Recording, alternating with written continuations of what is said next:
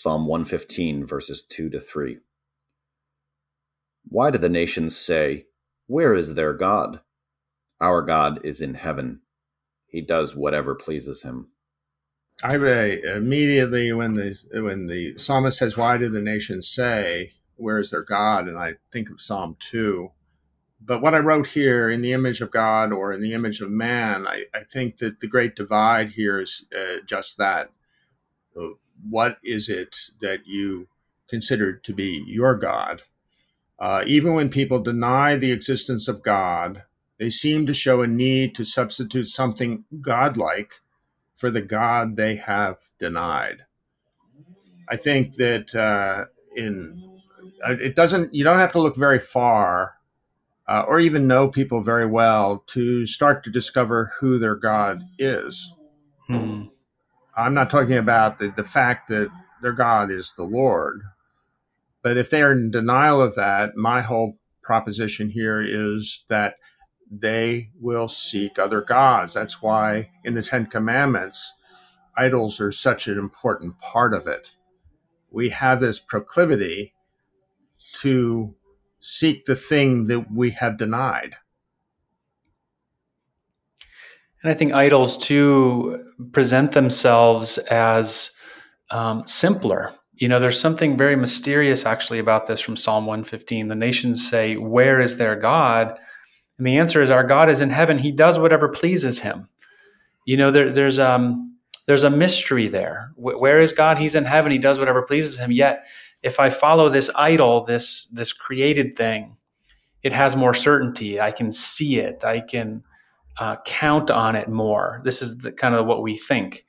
Yet the God of the Bible is in heaven doing whatever he pleases. I can't control that. There's a mystery there that I prefer not to have to lean into if I have my choice. So, uh, just elaborate a little bit in mystery, and then I'm going to um, mm-hmm. um, uh, uh, pull something from um, Romans uh, to kind of summarize it. But uh, when you say it's a kind of a mystery, what does that mean?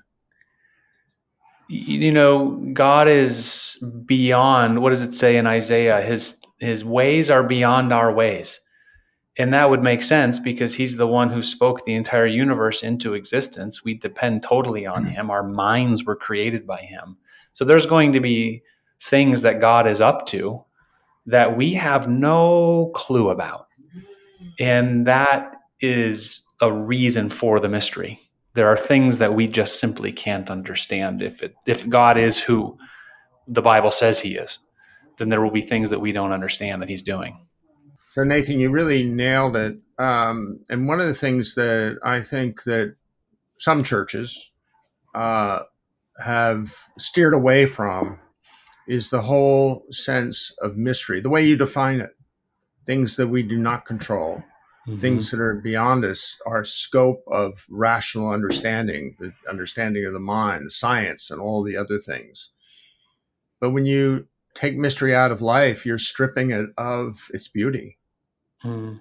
And I think that uh, I think that it's a it's a it's a balancing act for somebody in your position as a senior pastor uh, to embrace mystery in, the sense that it's something that is is the very nature of life, including the way we live our life. We have to understand that we don't know where our next step will take us. We only pretend we know. And uh, the statistics might be on our side. You know, we're 80% right, but we're never 100%. And a lot of people are incredibly uncomfortable with that. And so they steer away from it. But at the heart of the Bible is the mystery you're talking about.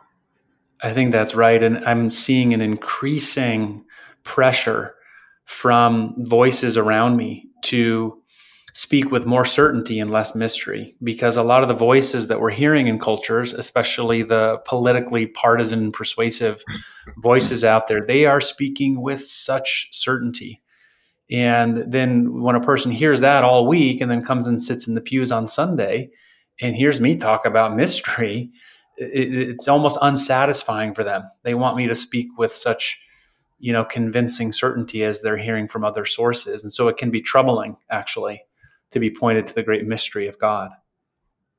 So in the Narnia stories, you have to go into the closet, I think, to uh, um, and go through the closet to start to understand what's behind it.